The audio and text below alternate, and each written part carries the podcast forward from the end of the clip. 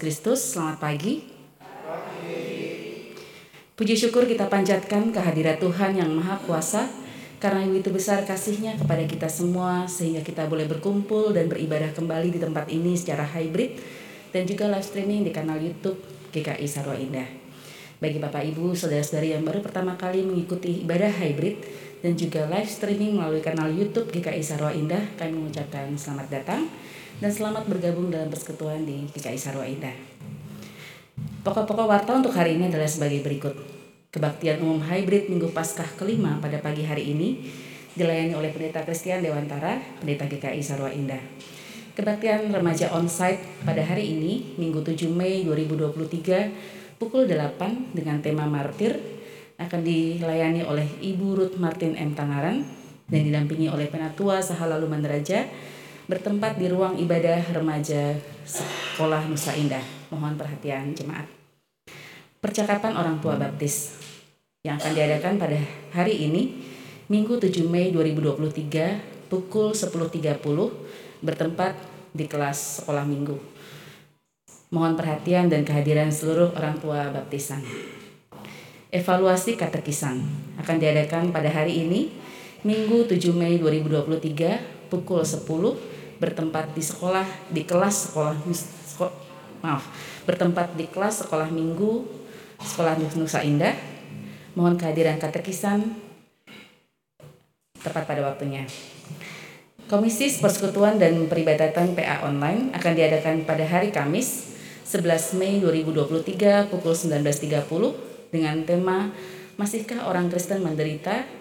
dilayani oleh Bapak Rante Boribati didampingi oleh Penatua Wahyu Kristianti dengan MC Ibu Marina Sibueya bertempat di Zoom virtual meeting.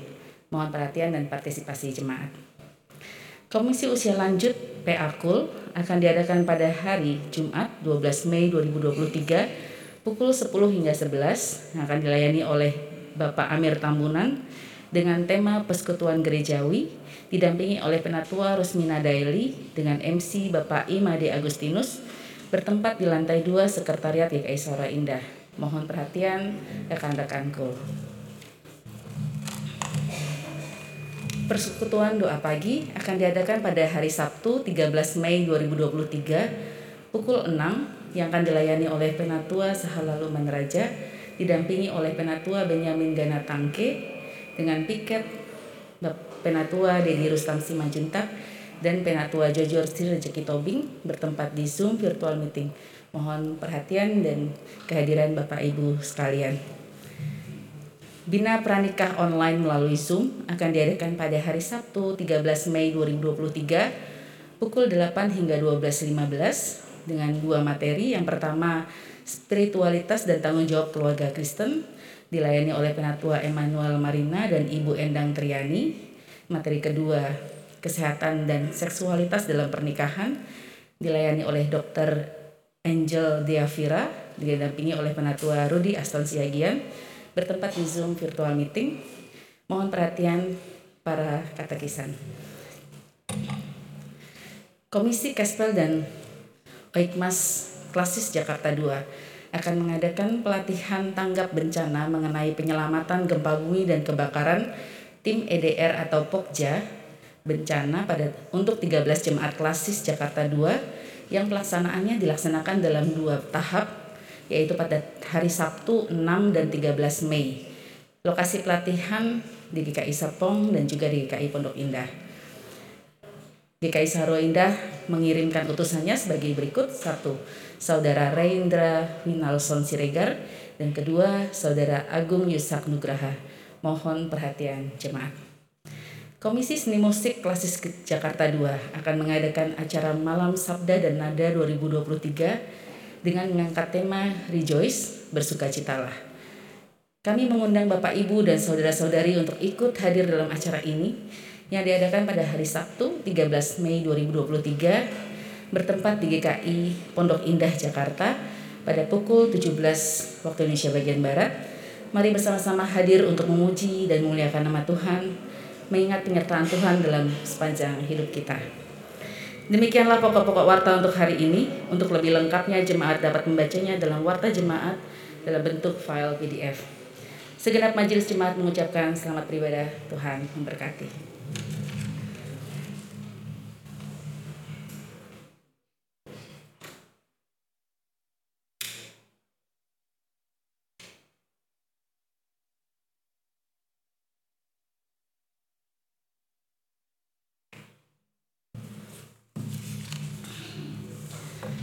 Saudara-saudara yang dikasihi Tuhan Yesus, saat ini kita memasuki ibadah Paskah kelima. Bersyukur kita memasuki bulan baru. Marilah berhimpun dan memuji Tuhan. Dengan bangkit berdiri, kita akan mengawali ibadah kita dengan Kidung Jemaat 15, bait 1 hingga 3, berhimpun semua.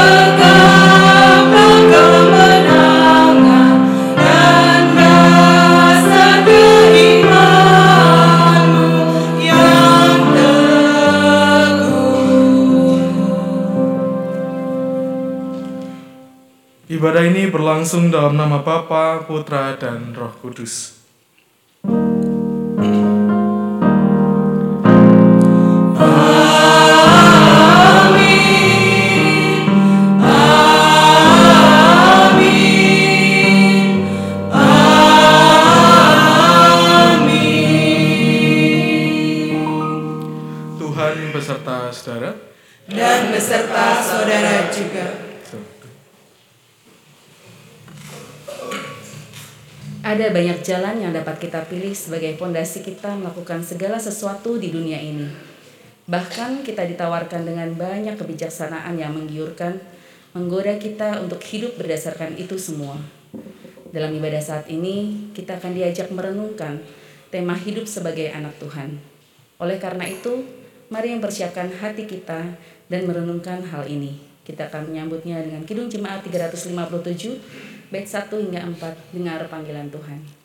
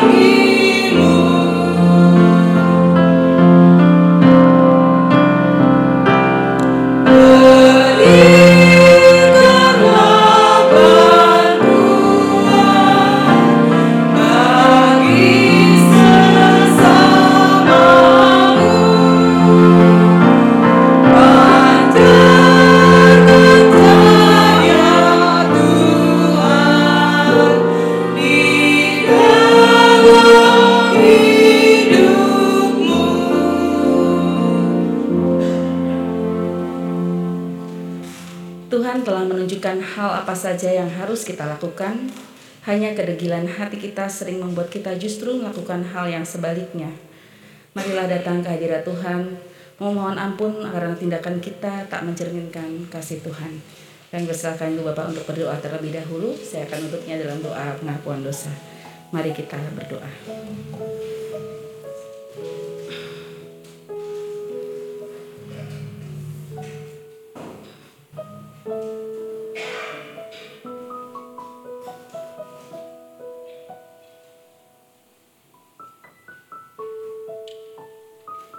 Ya Bapa, di hadapanmu kami mengakui segala kelemahan kami. Kami mohon ampun ya Bapa. Saat acap kali kami baik dengan sengaja maupun tidak dengan sengaja dalam tutur kata kami, dalam perbuatan kami, bahkan dalam pemikiran kami, kami mengabaikan firman-Mu, kami mengabaikan ajaran-Mu, kami mengabaikan setiap firman yang pernah kami dengar dan kami pahami Tuhan. Ampuni kami Tuhan, ampuni atas kedegilan hati kami. Kami mohon tuntunanmu ya Bapa dalam kehidupan kami, agar senantiasa boleh mengingatkan kami untuk terus kembali ke dalam jalan Tuhan. Dalam Kristus kami berdoa dan mengucap syukur. Amin.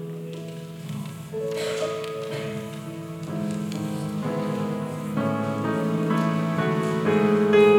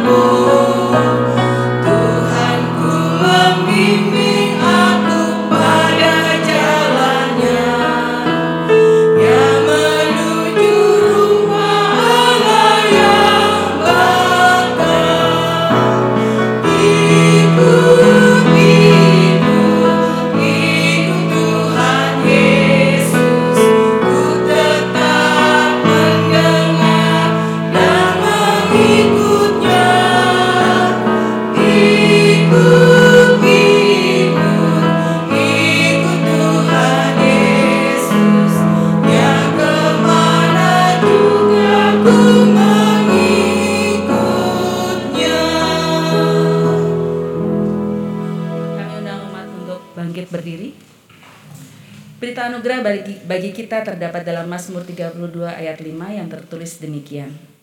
Dosaku kuberitahukan kepadamu dan kesalahanku tidaklah kusembunyikan. Aku berkata, Aku akan mengaku kepada Tuhan pelanggaranku dan engkau mengampuni kesalahan karena dosaku. Demikianlah berita anugerah dan petunjuk hidup baru dari Tuhan. Salam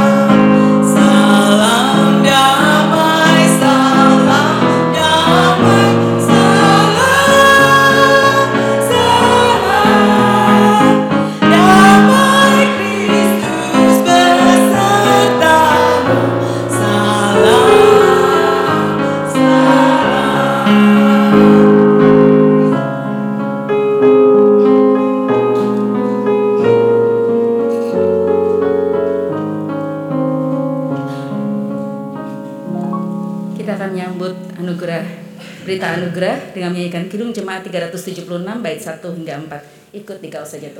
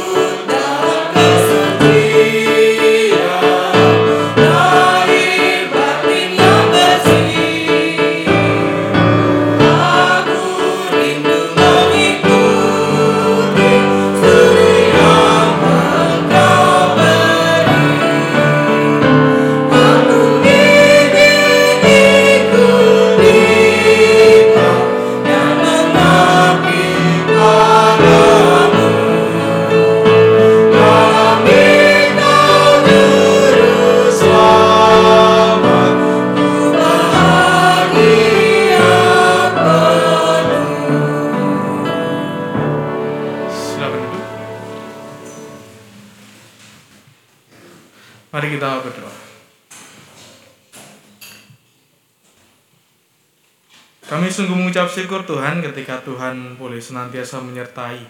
Tidak terasa kami sudah memasuki bulan kelima di tahun 2023 ini. Ada banyak hal yang sudah kami kerjakan dan ada banyak hal yang sudah kami syukuri karena pemeliharaan Tuhan. Dan salah satu sebagai wujud syukur pada hari ini Tuhan, kami berkumpul untuk senantiasa rindu akan menggumulkan firman Tuhan. Oleh karena itu, tolonglah dan bimbinglah kami Tuhan, agar firman yang diberitakan juga boleh kami dengarkan, kami renungkan dan terlebih kami nyatakan dalam kehidupan kami hari lepas hari. Dan pakailah hambamu yang jauh dari sempurna ini, kiranya Tuhan mengkuduskan dan memakai dengan seturut dengan kehendakmu saja. Kami juga berdoa untuk saudara kami yang lain yang mungkin juga akan menyusul dan akan mempersiapkan diri untuk mengikuti ibadah ini dan merenungkan firman Tuhan. Kiranya Tuhan pun juga boleh menolong mereka. Inilah syukur dan permohonan kami. Demi Kristus kami berdoa. Amin. Pembacaan kitab Kisah para Rasul pasal 7 ayat 5 sampai dengan ayatnya yang ke-60. Tetapi Stefanus yang penuh dengan Roh Kudus menatap ke langit, lalu melihat kemuliaan Allah dan Yesus berdiri di sebelah kanan Allah. Lalu katanya, "Sungguh, aku melihat langit terbuka dan Anak Manusia berdiri di sebelah kanan Allah." Maka berteriak-teriaklah mereka dan sambil menutup telinga serentak menyerbu dia. Mereka menyeret dia keluar kota, lalu melemparinya. Dan saksi-saksi meletakkan jubah mereka di depan kaki seorang Buddha yang bernama Saulus. Sedang mereka melemparinya, Stefanus berdoa. Katanya, Ya Tuhan Yesus, terimalah rohku. Sambil berlutut, ia berseru dengan suara nyaring. Tuhan, janganlah tanggungkan dosa ini kepada mereka. Dan dengan perkataan itu meninggallah ia. Demikianlah sabda Tuhan. Kasihani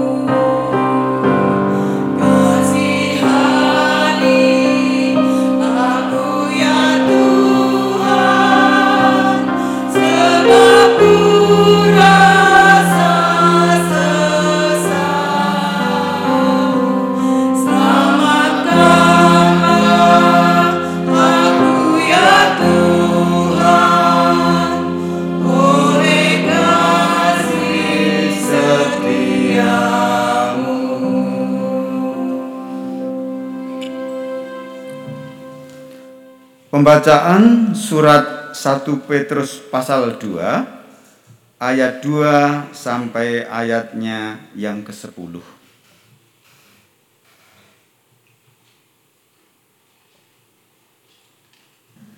Dan jadilah sama seperti bayi yang baru lahir, yang selalu ingin akan air susu yang murni dan yang rohani, supaya olehnya kamu bertumbuh dan beroleh keselamatan jika kamu benar-benar telah mengecap kebaikan Tuhan.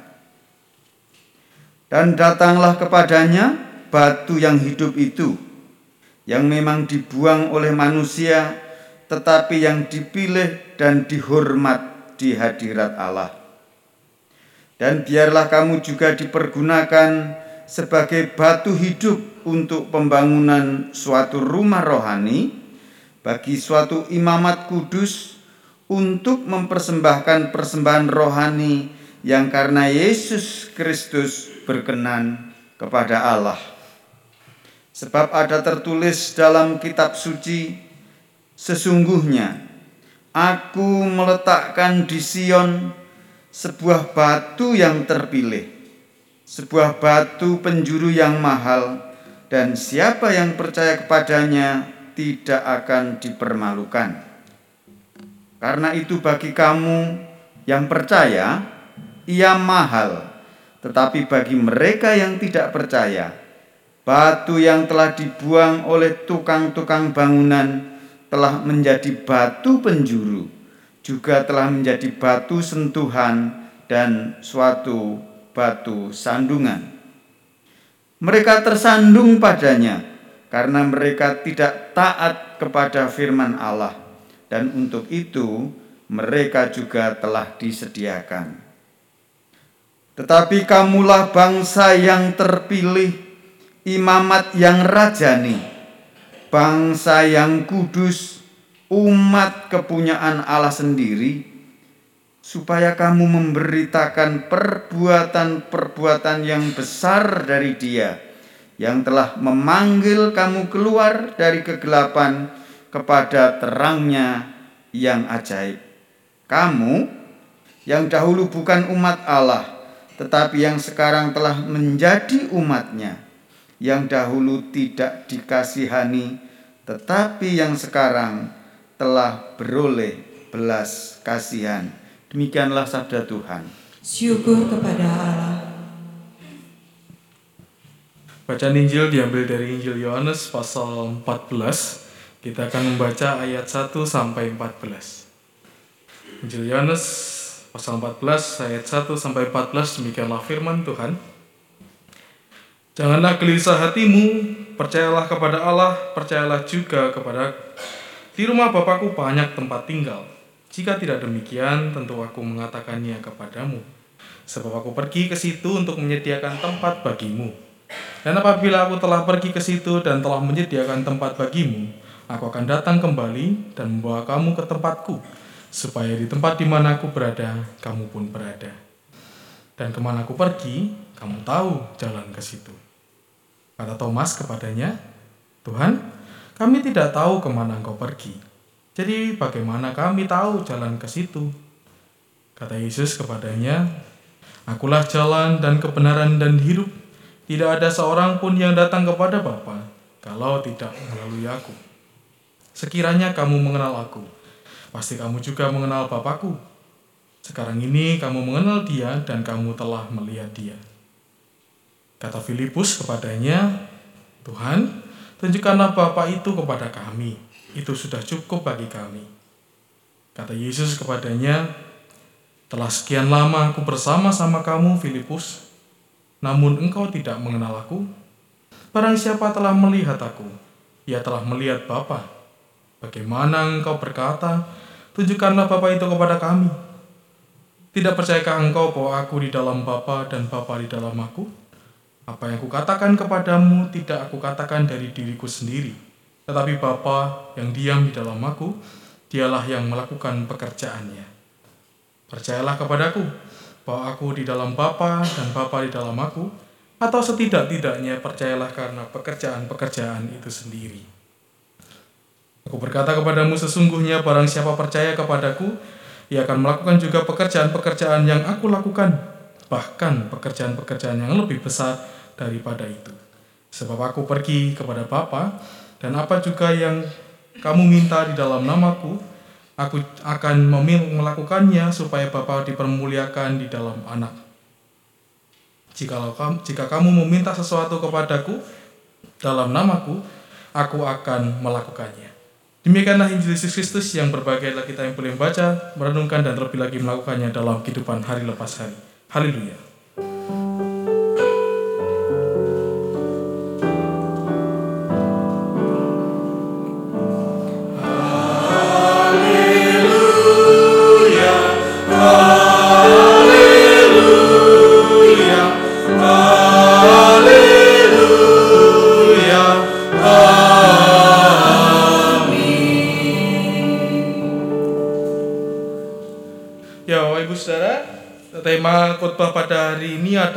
Hidup sebagai anak-anak Tuhan atau sebagai anak Tuhan.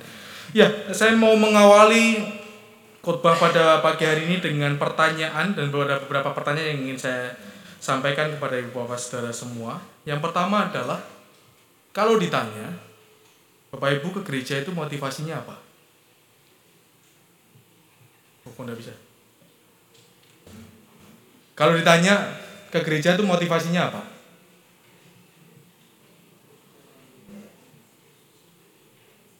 Eh, saya tidak dengar. Eh, saya tidak dengar. apa kira-kira kalau ditanya, oh ibu ke gereja motivasinya apa sih? Gitu. Beribadah. Nah gitu kan enak itu loh. Saya bingung saya. Beribadah. Lalu apa lagi motivasinya ke gereja? Memuji nama Tuhan mendengar khotbah apa apa oh bertemu teman oke banyak ya. Ketemu eh, motivasi ke gereja itu banyak sekali tuh ya. Lalu kalau saya tanya apa yang bapak ibu saudara temukan di gereja? Kalau tadi motivasinya begitu di gereja ketemu enggak kadang ketemu kadang tidak. Lah ini banyak ketemunya atau tidaknya? Oh banyak ketemunya, syukurlah kalau begitu gitu ya. Kalau tadi Bapak Ibu Saudara misal motivasinya memuji Tuhan, ketemu enggak di gereja? Nah, gitu maksud saya. Nah, puji Tuhan lah kalau ketemu. Nah, sekarang pertanyaannya, apa yang tidak ada di gereja yang Bapak Ibu cari? Tapi Bapak Ibu berharap itu dicari di gereja, itu ketemu, eh tapi ternyata tidak ada. Apa kira-kira? Jangan sampai bilang damai sejahtera. Waduh, ya celaka ini saya. Kalau itu dicari tidak ada, wah, waduh bahaya ini bahaya, bahaya. Apa? Yang tidak ketemu. Sedangkan Bapak Ibu Saudara itu cari.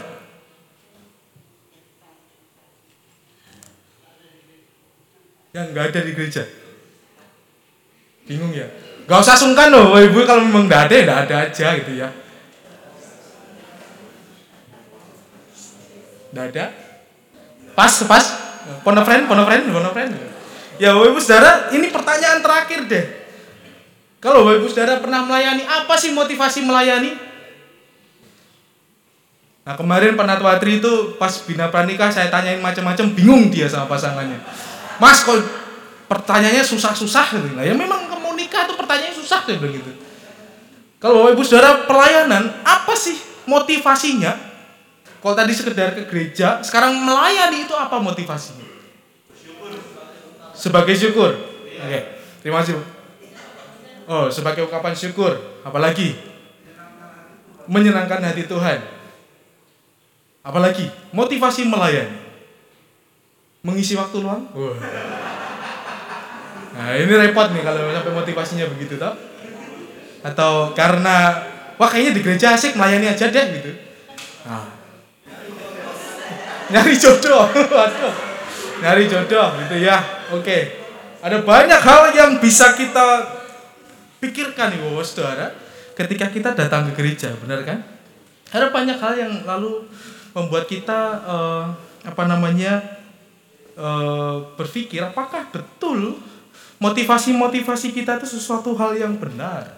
Apakah betul bahwa ketika kita ke gereja, kita benar-benar mencari Tuhan dan mau merenungkan firman Tuhan?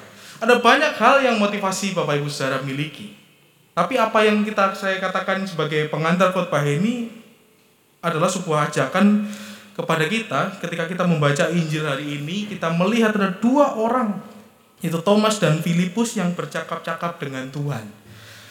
Dan tampaknya dari percakapan itu kan kita melihat ya bahwa eh, Thomas dan Filipus ini gagal paham gitu dengan apa yang dikatakan Tuhan. Nah kalau kita membaca uh, pasal kita ini kan sebenarnya sering kali dipakai dalam ibadah-ibadah kedukaan, ibadah-ibadah penghiburan gitu ya, yang untuk menjamin bahwa oh, tenang saja orang yang meninggal itu tempatnya sudah ada. Tapi mari kita coba lihat apakah benar itu hanya berbicara sebagai sebuah penghiburan atau memang benar apa yang dikatakan Tuhan ini menjadi sesuatu hal yang dijaminkan Tuhan. Nah, Filipus dan Thomas ini kehilangan makna, jujur saja. Kalau saya merenungkan dalam bacaan kita, makanya saya bertanya tadi, apa motivasi kita ke gereja? Apa yang kita temukan dalam bergereja? Seringkali hal-hal yang rutin justru membuat kita lupa akan makna sesungguhnya, membuat kita justru kehilangan pesan Tuhan yang paling penting. Karena itu menjadi sebuah rutinitas gitu. Ibadah kita kan jam 8 kan selalu tet kan ya, yang tidak pernah ganti tuh ya. Paling kalau ada donor darah baru geser setengah jam gitu ya. Jadi kan itu menjadi sebuah rutinitas yang ya tanpa berpikir pun kita bisa bangun jam 6 gitu ya. Ada yang bangun jam 5 lalu mandi, makan atau minum kopi dan sebagainya lalu berangkat. Itu menjadi sebuah rutinitas yang lalu kadang tanpa makna. Karena kita hanya merasa, oh ya sudah ini hari Minggu ke gereja gitu mungkin kita perlu sekali-sekali ibadahnya itu digeser-geser itu harinya ya. Jadi besok jam 9, besok lagi jam 12 gitu. Itu pasti nanti bingung jemaatnya.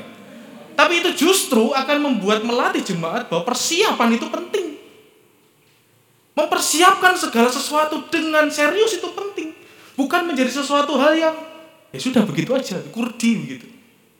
Dan Thomas dan Filipus karena merasa biasa bersama dengan Tuhan, dan mereka kehilangan makna. Jadi ketika Tuhan berbicara, janganlah gelisah hatimu. Bahwa dia akan pergi meninggalkan mereka tapi akan kembali lagi. Mereka tidak masuk dijelaskan seperti itu. Mereka malah justru kebingungan nyari siapa atau bapak ini Tuhan. Lo jalannya lewat mana aku tidak ngerti ya. Hal seperti itu karena terbiasa mereka hidup bersama dengan Tuhan, menikmati segala sesuatu yang Tuhan sediakan. Tetapi Tuhan pun dengan baik hati tidak lalu menegur dan kecewa, tapi justru ini menjadi sebuah hal yang patut direnungkan dan menjadi sebuah didikan yang begitu luar biasa itu. Tuhan mengatakan dalam ayat kita itu kan ada salah satu kata yang kalimat yang paling terkenal bahwa Tuhan ini adalah jalan hidup dan kebenaran gitu. Nah, saya ingin mengajak kita untuk melihat oh saya kebalik ya, jalan kebenaran dan hidup, maaf. Jadi, saya ingin mengajak kita melihat bahasa aslinya begitu ya Ketika Tuhan mengatakan bahwa akulah jalan dan kebenaran dan hidup. Yang pertama itu jalan itu memakai kata hodos Bapak Ibu Saudara. Nah jalan ini dalam artian kata hodos ini bukan sekedar jalan. Tidak cuma sekedar jalan Vinka, jalan Cendana, jalan Arya Putra, tidak. Tapi kata hodos ini lebih jauh lagi. Ini menunjukkan bahwa jalan itulah jalan yang sebenar-benarnya. Paling tepat, satu-satunya benar-benar jalan yang ya udah tidak ada jalan lain istilahnya kita mau ke Besing kan bisa lewat situ itu kan lewat apa namanya Villa Melati gitu ya. Eh sorry Mutiara ya. Atau lewat muter saya tuh kalau jalan selalu tidak hafal. Bukan seperti itu gambarannya. Tuhan ketika mengatakan akulah jalan bukan berarti Tuhan menunjukkan ada opsi jalan lain loh yang bisa kamu ambil selain aku. Enggak Tuhan tidak ngomong gitu. Tapi Tuhan mengatakan akulah satu-satunya jalan yang benar. Walaupun ada banyak jalan di luar sana, ada banyak hal yang Bapak Ibu Saudara bisa pilih, tapi satu-satunya itu ya Tuhan. Ini yang mau Tuhan katakan ketika berbicara, mengatakan akulah jalan dan kebenaran dan hidup, memakai kata hodos ini. Lalu yang kedua, aletia, ini kebenarannya itu bukan sebuah kebenaran yang subjektif Bapak Ibu Saudara. Tapi sebuah kebenaran yang dapat dipertanggungjawabkan. Jadi sudah mengatakan jalan, satu-satunya jalan begitu ya satu-satunya jalan yang benar, Tuhan juga mengatakan bahwa kebenarannya ini sebuah kebenaran yang dapat dipertanggungjawabkan. Istilahnya sudah ilmiah, sudah teruji, sudah dapat dibuktikan. Bukan sebuah kebenaran yang subjektif, yang hanya menurut Kristus saja, enggak. Atau hanya menurut satu dua orang, enggak. Tapi kebenaran yang dikatakan oleh Allah ini adalah sebuah kebenaran yang ya sudah, tidak bisa lagi diganggu gugat dan tidak bisa lagi didebat. Gitu. Lalu hidup ini adalah hidup, memakai kata zoe. Nah ini yang uh, saya rasa menjadi satu hal yang juga penting untuk kita gumulkan yaitu adalah hidup di dalam Tuhan ketika kita memilih Kristus sebagai jalan dan kebenaran dan hidup, hidupnya itu bukan sekedar hidup kurdi. Bukan sebuah hidup yang syukur-syukur begitu aja. Tapi Tuhan mengajak kita ketika kita melihat dan merenungkan kata itu, Tuhan ingin menunjukkan bahwa hidup di dalam Kristus itu bukan sebuah hidup yang sembarangan. Bukan sebuah hidup yang ya sudah sekedar bangun pagi, pergi kerja, beraktivitas, malam pulang tidur. Tidak. Tuhan tidak mau orang-orang Kristen secara khusus para murid dalam bacaan kita tapi juga kepada kita tidak mau para orang anak-anak yang terkasihnya itu hidup sekedarnya. Lalu untuk mencapai jalan ini, mencapai Kristus sebagai jalan keselamatan dan hidup kebenaran dan hidup, apa yang kita butuhkan? Nah, ini yang perlu kita renungkan. Ketika Tuhan mengatakan akulah jalan kebenaran dan hidup, apa yang kita perlukan yaitu ini, iman. Tuhan mengatakan iman itu sampai tiga kali ya Ibu Saudara dalam perikop kita ini. Itu menunjukkan dalam angka tiga itu dalam tradisi Yahudi itu menjadi sebuah angka yang sempurna. Sebuah bilangan yang sempurna selain tujuh gitu ya. Ini menunjukkan bahwa percaya ini bukan sekedar hal yang lewat begitu saja. Tapi Tuhan ingin mengatakan bahwa percaya atau pisteo ini untuk menunjukkan bahwa percaya ini menjadi satu hal yang harus kamu miliki. Berangkatnya harus dari ini. Kalau mau percaya dan hidup dalam jalan kebenaran dan hidup, harus percaya dulu. Tidak bisa tidak. Jadi kalau ibu saudara ada orang-orang di luar sana yang menawarkan Kristus misal, kamu ikut Kristus saja, nanti hidupmu enak, hutang-hutangmu lunas, hidupmu akan diberkati, ternakmu akan semakin banyak, tabunganmu akan makin, nah, itu perlu dipertanyakan.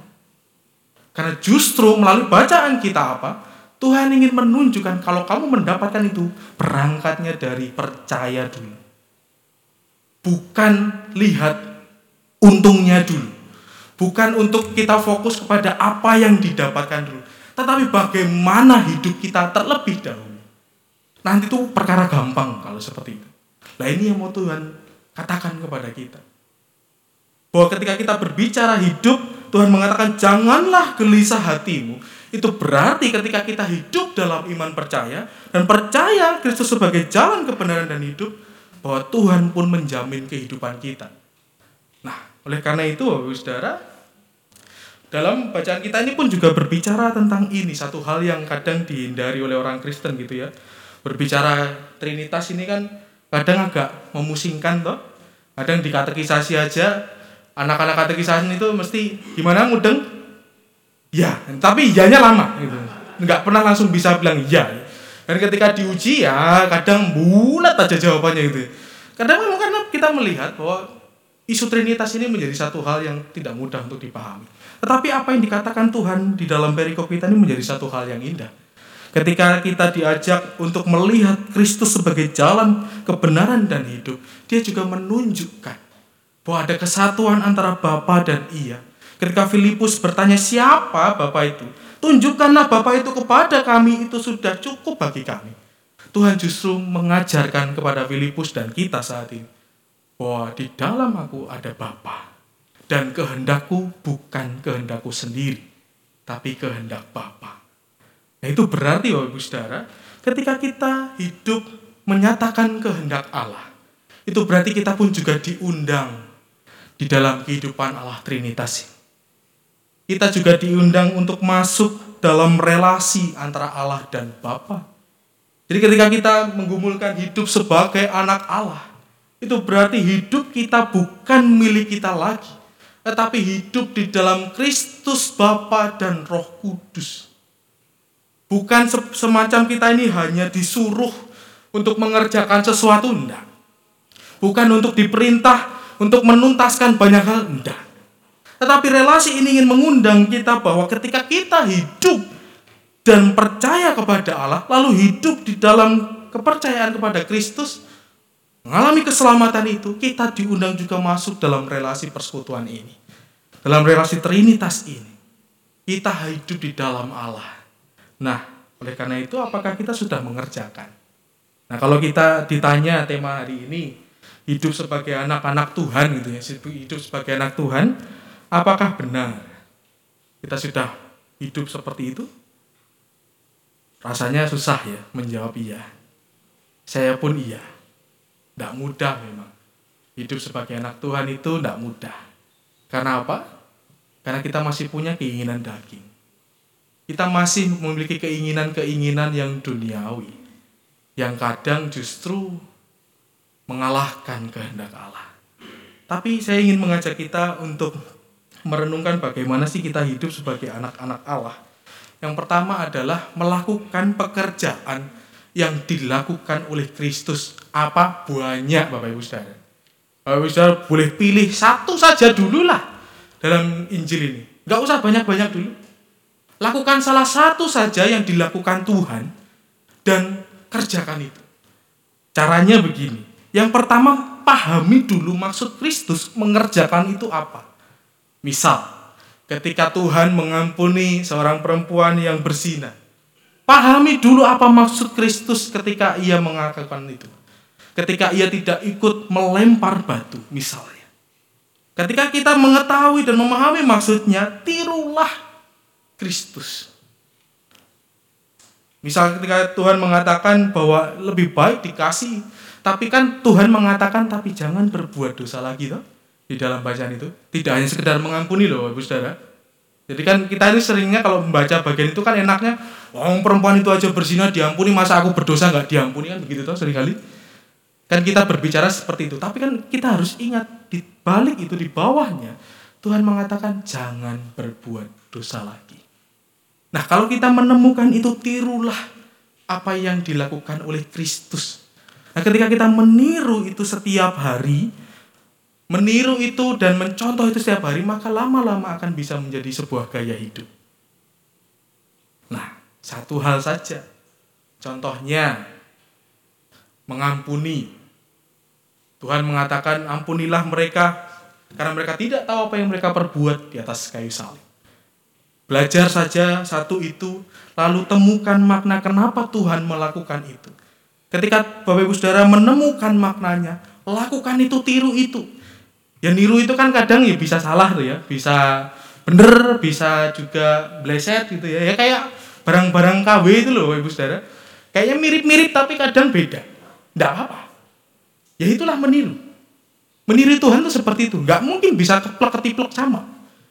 Tapi ketika kita mau terus setia untuk meniru Tuhan, maka lama-lama kita menjadikan itu sebuah gaya hidup yang tanpa perlu lagi usaha untuk meniru. Bapak saudara, kalau kita meniru sesuatu lama kelamaan itu kan menjadi sebuah pola tuh. Menjadi sesuatu yang akhirnya terbiasa. Nah, salah satu contohnya beginilah, saya sama istri ini sedang bersepakat.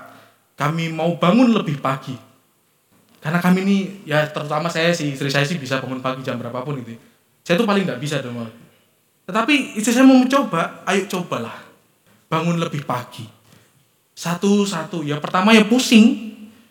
Karena tidak terbiasa. Tapi ya puji Tuhan makin ke sini makin bisa. Oh tadi ini saya rekor bapak ibu saudara. Datang pertama kali di gereja bareng buros gitu ya. Nah, biasanya kan saya kan ngepet ngepet toh. Ya ini saya buka saja. Saya jujur saja begitu ya Biasanya kan para pengantar tuh selalu deg-deg ser kalau saya yang khotbah. Karena ini mana kok nggak datang-datang gitu.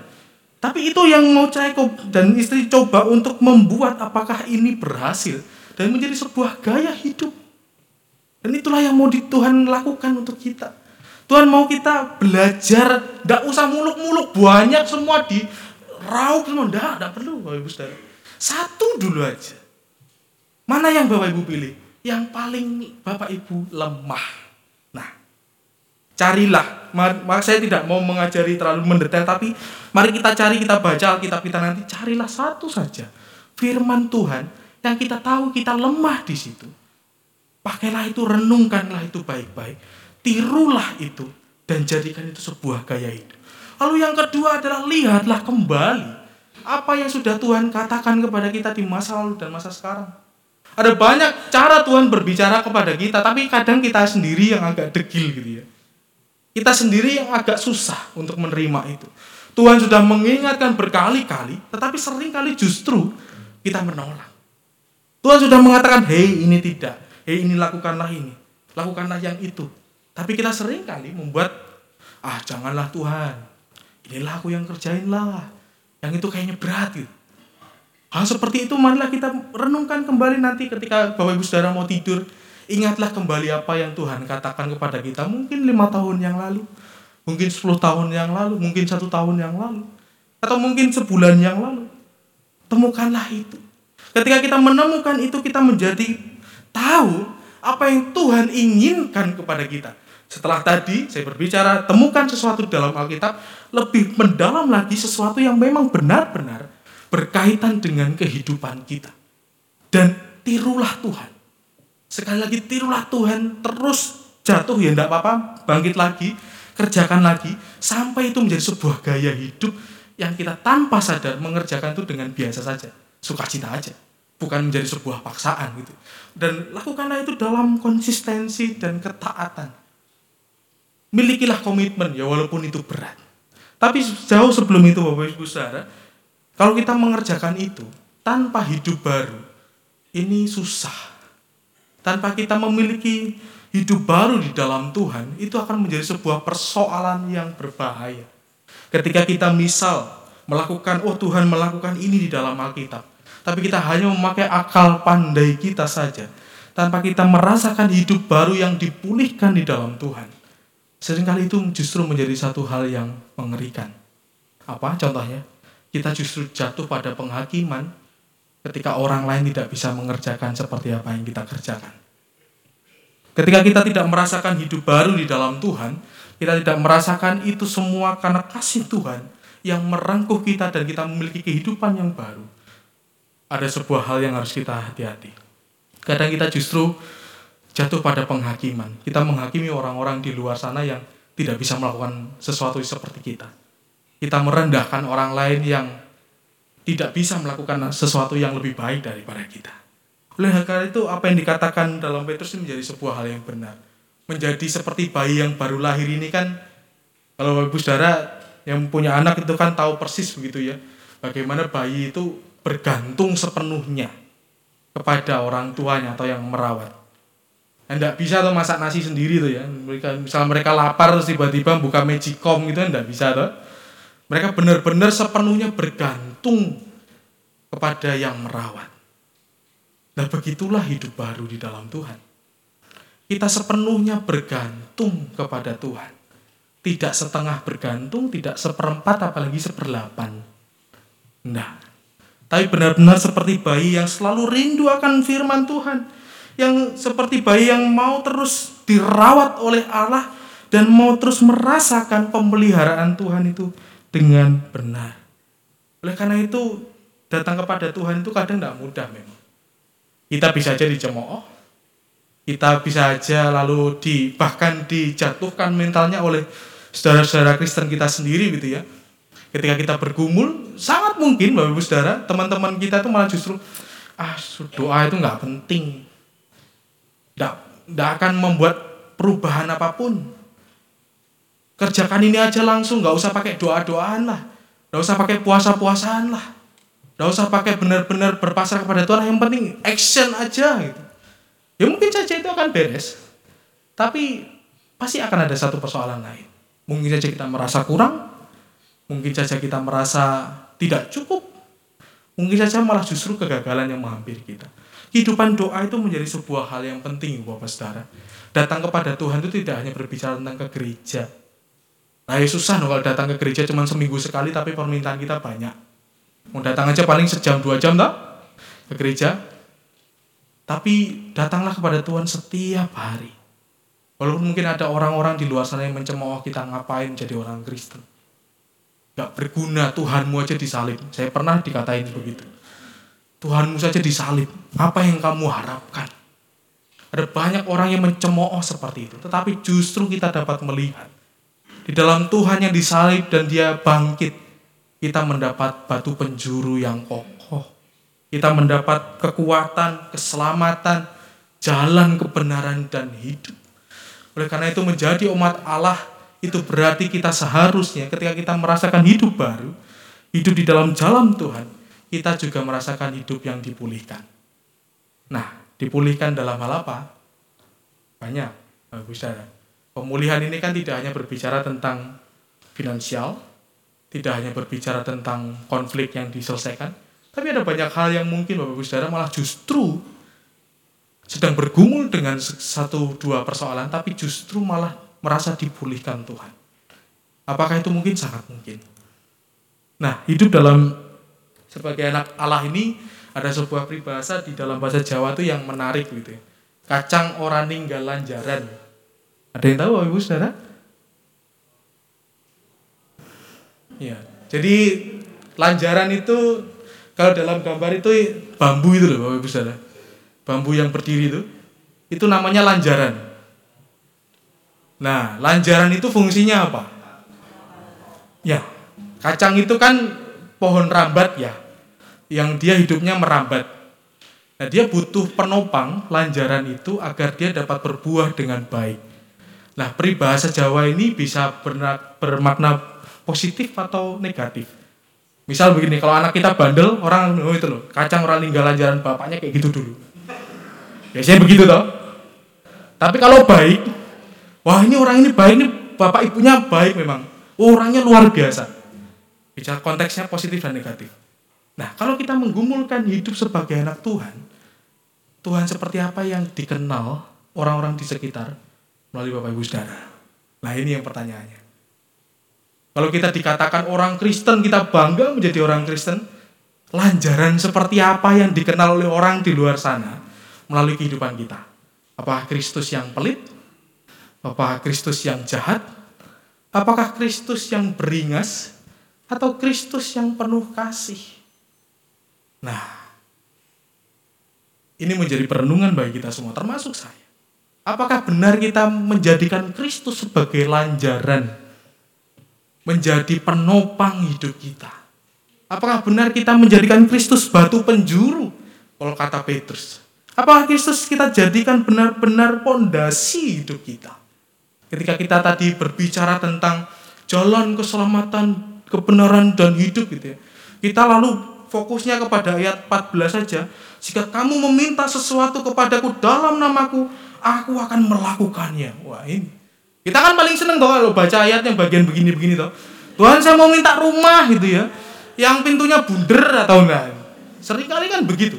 Kita fokusnya hanya pada ayat-ayat yang Tuhan menjanjikan sesuatu. Tetapi kita tidak mau hidup seturut dengan kehendak Tuhan. Bapak Ibu Saudara begini aja lah kalau anak Bapak Ibu Saudara buandelnya minta ampun. Kalau minta sesuatu langsung ya apa enggak? Wah, kalau Kak Catherine gelengnya kencang banget. Cobalah, kalau Bapak Ibu Saudara punya anak, buandelnya minta ampun, tidak bisa diomongi, terus minta sesuatu, apakah langsung diain? Bisa jadi enggak toh? Tapi tetap memikirkan kan? Oh iya, anak kita butuh. Tapi kayaknya enggak dulu deh. Anak ini belum siap. Bisa jadi Tuhan pun begitu. Ketika kita meminta sesuatu, Tuhan belum memberikan, bisa jadi karena apa? Kita belum siap menerima itu. Kita belum siap untuk hidup memiliki itu. Bukan tidak diizinkan. Oleh karena itu Bapak Ibu Saudara, hidup sebagai anak Tuhan itu jangan hanya fokus tentang apa yang kita dapatkan. Jangan sampai kita hanya fokus untuk mencari sesuatu yang menguntungkan kita saja. Tetapi lebih baik kita fokus kepada tanggung jawab kita sebagai anak Tuhan mengerjakan apa yang harus kita kerjakan dalam anak Tuhan. Tantangan itu akan selalu ada, kesulitan itu akan selalu ada. Kesulitan biarlah menjadi sebuah kesulitan yang uh, ada di sekitar kita. Jangan lihat itu sebagai sebuah batu sandungan, tapi lihatlah itu sebagai cara Tuhan untuk menempa kita agar lebih baik lagi dan lebih kuat. Godaan menjadi selalu menjadi sama dengan dunia itu ya pasti ada. Ketika kita mau berupaya, misal tadi saya katakan belajar satu hal saja, tapi wah kok nggak begitu ya orang lain? Oh kok orang lain nggak pakai standar itu ya? Selalu akan ada godaan-godaan seperti itu. Akan ada selalu godaan-godaan yang membuat kita balik dan men- mencoba untuk melepaskan diri dari Tuhan. Ya enggak apa-apa. Dan itu pasti akan ada terus sampai kapan pun. Tapi lihatlah bahwa Tuhan itu akan terus menolong kita. Janji dalam ayat 14 ini akan terjadi kalau benar-benar kita itu taat bukan setengah taat atau seperempat taat. Jangan hanya fokus kepada ayat 14 tetapi juga lihatlah ketika Tuhan mengatakan akulah jalan kebenaran dan hidup. Apakah kita memang benar-benar kita melakukan segala sesuatu dalam kebenaran Allah? Jadi jangan sampai kita nodong Allah dulu gitu ya. Tuhan aku kan sudah melakukan segala sesuatu lah. Menurut siapa dulu? Apakah menurut Tuhan atau menurutmu jangan sampai kita lalu merasa kita sudah merasa hidup baru tapi justru hidup kita tidak pernah berubah atau dalam pelayanan misalnya, ketika orang tidak merasakan hidup baru, sering kali ketika mengerjakan pelayanan justru menghadapi sebuah pergumulan karena apa? Yang dipakai adalah takaran dunia sering kali. Bukan takaran dia mengucap syukur. Melayani Bapak Ibu Saudara, kesulitannya banyak, banyak. Tanya aja kepada setiap pribadi yang pernah jadi BPH, pernah tua. Masuk pelayanan itu bukan sukacita, malah kadang senewen gitu ya. Apalagi GKI kan salam marta penuh rapat gitu ya. Dikit-dikit rapat. Semuanya begitu. Apalagi belum ada lagi istilah konsultasi. Konseng usul, konseng atasi. Jadi kalau Bapak Ibu Saudara usul, siap-siap harus mengerjakan itu. Hal seperti itu ada di dalam kehidupan bergereja. Dan kalau kita tidak merasakan hidup baru di dalam Tuhan, menghadapi itu akan menjadi apa? Sebuah gerutu. Sebuah kemarahan. Bahkan mungkin kita akan mundur. Istilahnya sudahlah saya capek. Nggak usah lagi lah. Yang lain aja. Padahal Tuhan tahu, kita pun juga tahu kita punya kemampuan di situ. Melayani hidup di dalam Tuhan itu harus benar-benar saya harus tekankan. Kita harus memiliki kehidupan baru itu. Harus lahir baru. Harus benar-benar merasakan kasih Tuhan terlebih dahulu sebelum kita mengerjakan segala sesuatu. Tanpa itu sebuah saudara, kita akan terjebak pada sebuah rutinitas atau terjebak pada sebuah kehidupan yang tidak bisa disyukuri.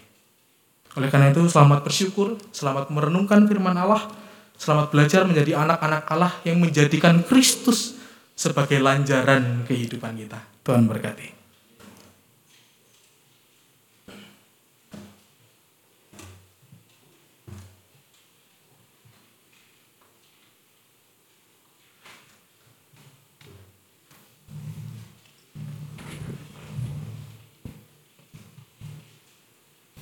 Kami undang jemaat untuk bangkit berdiri. Marilah kita bersama dengan umat Allah di masa lalu, masa kini, dan masa depan mengingat pengakuan pada baptisan kita menurut pengakuan iman rasul. Aku percaya pada Allah, Bapa yang Maha Kuasa, Halik langit dan bumi, dan kepada Yesus Kristus, anaknya yang tunggal Tuhan kita, yang dikandung daripada Roh Kudus, lahir dari Ratu Maria, yang menderita sengsara di bawah pemerintahan Pontius Pilatus, disalibkan, mati dan dikuburkan, turun dalam kerajaan maut. Pada hari ketiga, bangkit pula dari antara mati, naik ke sorga, duduk di sebelah kanan Allah, Bapa yang Maha Kuasa, dan dari sana ia akan datang untuk menghakimi orang yang hidup dan yang mati. Aku percaya pada Roh Kudus, gereja yang kudus dan am, persekutuan orang kudus, pengampunan dosa, kebangkitan orang mati, dan hidup yang kekal. Amin. Jemaat dipersilahkan duduk.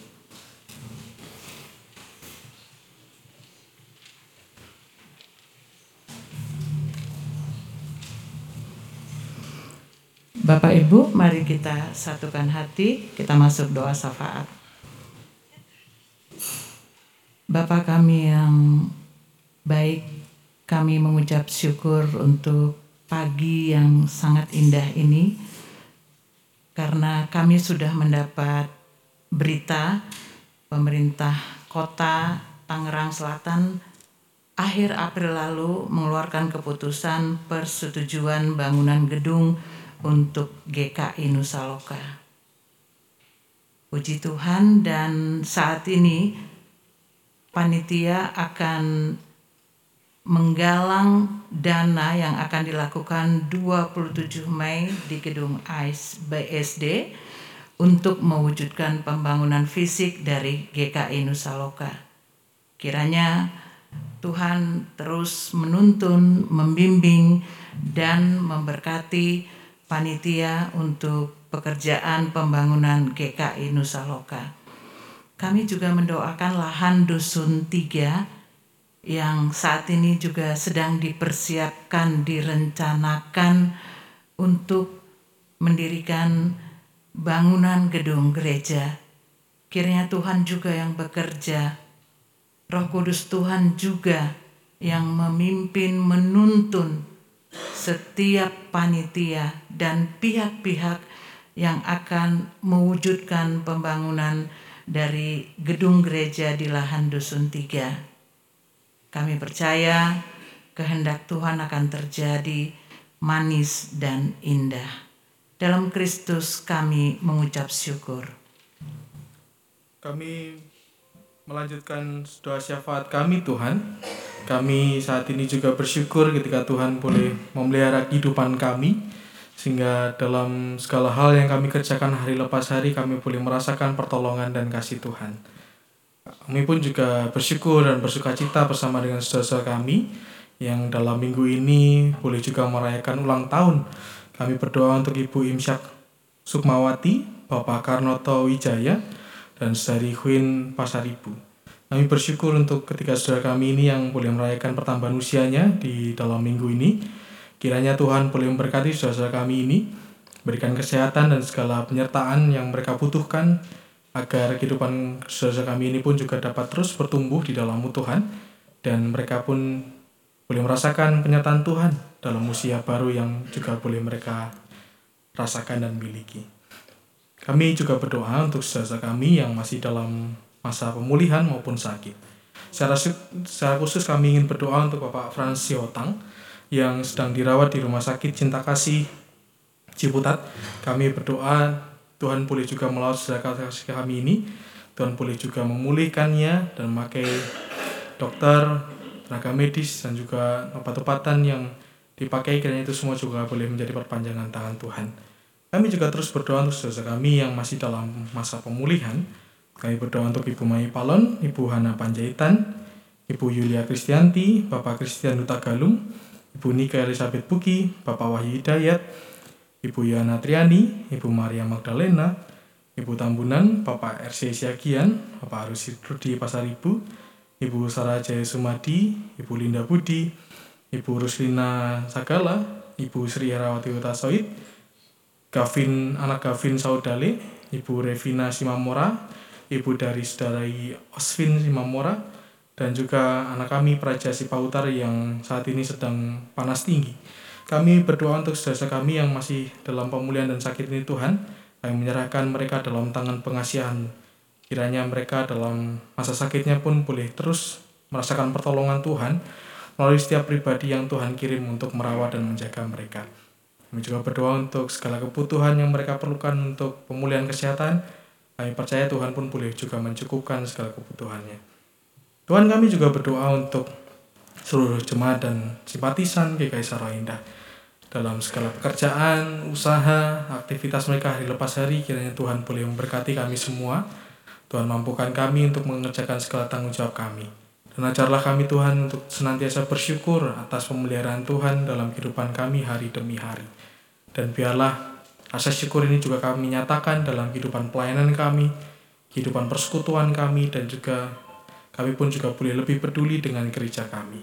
Tuhan kami juga berdoa untuk bangsa dan negara kami dalam menghadapi tahun politik tahun depan ada banyak dinamika yang sudah terjadi biarlah itu menjadi sebuah cara yang Tuhan pakai untuk kemajuan dan juga pertumbuhan negara kami makalah orang-orang yang ada di dalam dunia politik praktis dengan baik sehingga mereka pun juga tetap berhikmat di dalam memutuskan segala sesuatu tidak hanya mementingkan kelompok mereka tapi semuanya boleh dikerjakan untuk kepentingan bangsa dan negara.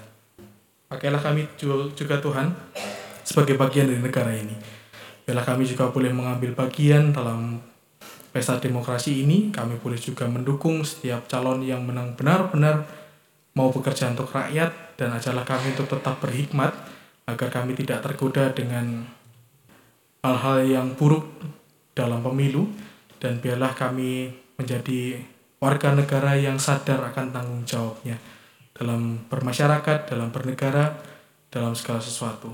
Karena kami menyadari bahwa kami sebagai orang-orang Kristen juga bagian dari dunia ini. Inilah seluruh syukur dan permohonan kami Tuhan. Dalam Kristus kami berdoa demikian. yang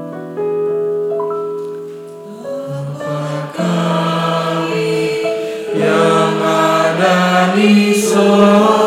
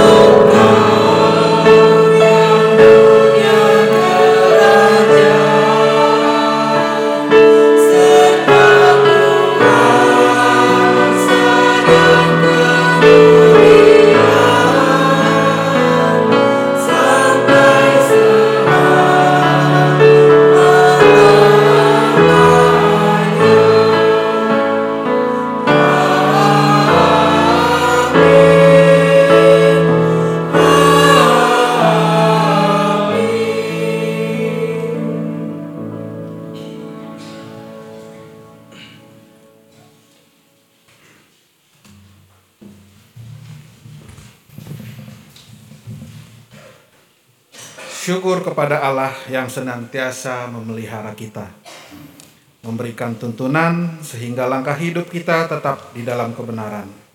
Oleh karena itu, marilah kita memberikan persembahan seraya mengingat akan firman-Nya yang terdapat di dalam Mazmur 54 ayat ke-8. Dengan rela hati aku akan mempersembahkan korban kepadamu, bersyukur sebab namamu baik ya Tuhan. Sambil persembahan dijalankan, mari angkat pujian dari NKB 133 bait pertama sampai dengan ketiga. Syukur padamu ya Allah.